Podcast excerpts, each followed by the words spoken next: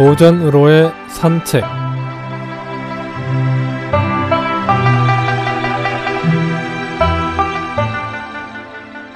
안녕하십니까 김혜영입니다. 오늘은 와우각 상쟁이란 성어에 대해 이야기해 보겠습니다.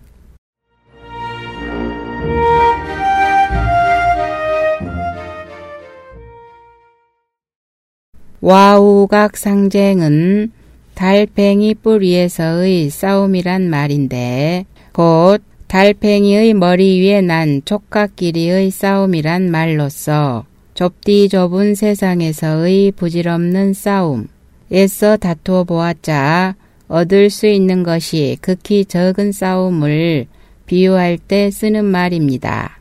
와각 지쟁이라고도 합니다. 장자 칙양편에 나오는 우화에서 유래합니다. 중국의 전국 시대는 여러 제후들이 패권을 잡기 위한 전쟁으로 해가 뜨고 해가 지던 때입니다. 위 나라의 해왕은 제 나라의 위왕과 동맹을 맺었으나 위왕이 맹약을 배반하자 이에 분개하여 제 나라에 자객을 보내 위왕을 암살하려고 하였습니다. 그러자 대신들 가운데에는 암살은 비겁한 수단이니 정정당당하게 군사를 일으켜 싸우자는 의견이 나왔고 이에 반대하여 백성을 수고롭게 하는 전쟁은 하지 말자는 의견이 나오기도 했습니다. 그런가 하면 아예 전쟁의 발상부터가 잘못이라는 주장이 나오기도 했는데 화자가 그 주장의 주인공입니다. 화자는 앞서의 주장들을 듣고 얼굴을 찌푸리며 임금 앞에 나섰습니다. 제 나라를 정벌하자고 하는 자도 세상을 어지럽히는 자이고 정벌하지 말자고 하는 자도 세상을 어지럽힌 자입니다. 또 정벌하자거나 정벌하지 말자거나 하는 자는 세상을 어지럽히는 자라고 주장하는 자 역시 세상을 어지럽히는 자입니다. 이 말을 들은 해왕은 가슴이 답답했습니다. 그럼 대체 어찌하란 말인가? 임금께서는 시비의 분별을 버리고 도를 구하시기만 하면 그뿐입니다.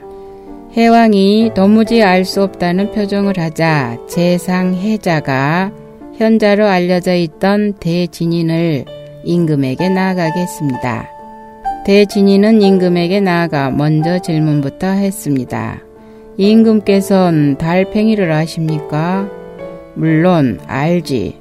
달팽이의 왼쪽 뿔에는 촉시의 나라가 있고 오른쪽 뿔에는 만시의 나라가 있사온데 서로 자기의 영토를 넓히려고 싸우고 있습니다. 그 싸움에서 죽은 자가 수만이요. 달아나는 적을 죽여가기를 보름에 걸쳐 했던 적도 있다고 합니다.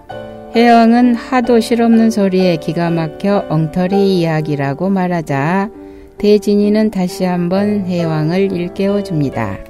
우주는 끝이 없습니다. 그렇다면 끝없는 우주에서 우리 지상을 내려다보면 어떻겠습니까? 우리 위나라와 제나라의 분쟁 역시 달팽이 두 척수의 분쟁과 다름없지 않겠습니까? 마음을 그 끝없는 세계에 두고 있는 사람에게는 이 지상의 나라들의 존재란 있으나 없으나 미미하게 느껴지기 마련이 아니겠습니까? 대진이는 다음과 같은 질문을 하고 물러갔습니다. 지금 제 나라를 치자거니 말자거니 망설이고 있는 임금과 달팽이 뿌리의 촉시 만시와는 과연 얼마나 차이가 있습니까? 해왕은 한동안 망연해 있었습니다. 자기의 치열한 싸움은 결국 달팽이 뿌리의 싸움과 다를 것이 없게 되고 만 것이죠. 이 우주에 비기면 인간이란 얼마나 작은 존재이며 그런 싸움 또한 얼마나 하찮은 짓거리에 불과하단 말인가 고 생각했습니다. 장자의 상상을 초월한 비유로 보잘 것 없는 우리 인간들의 욕심을 비판하는 우화입니다. 달팽이 머리 위의 촉수, 두 개의 촉수끼리 서로 싸운다면 누가 보더라도 하찮게 보일 것입니다.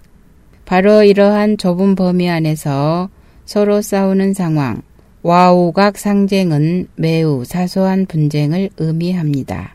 아등바등 살아가는 우리들의 일상에서 가끔은 멀리 떨어져 현실 밖에서 자신을 돌아보는 여유가 필요한 이유가 여기에 있네요.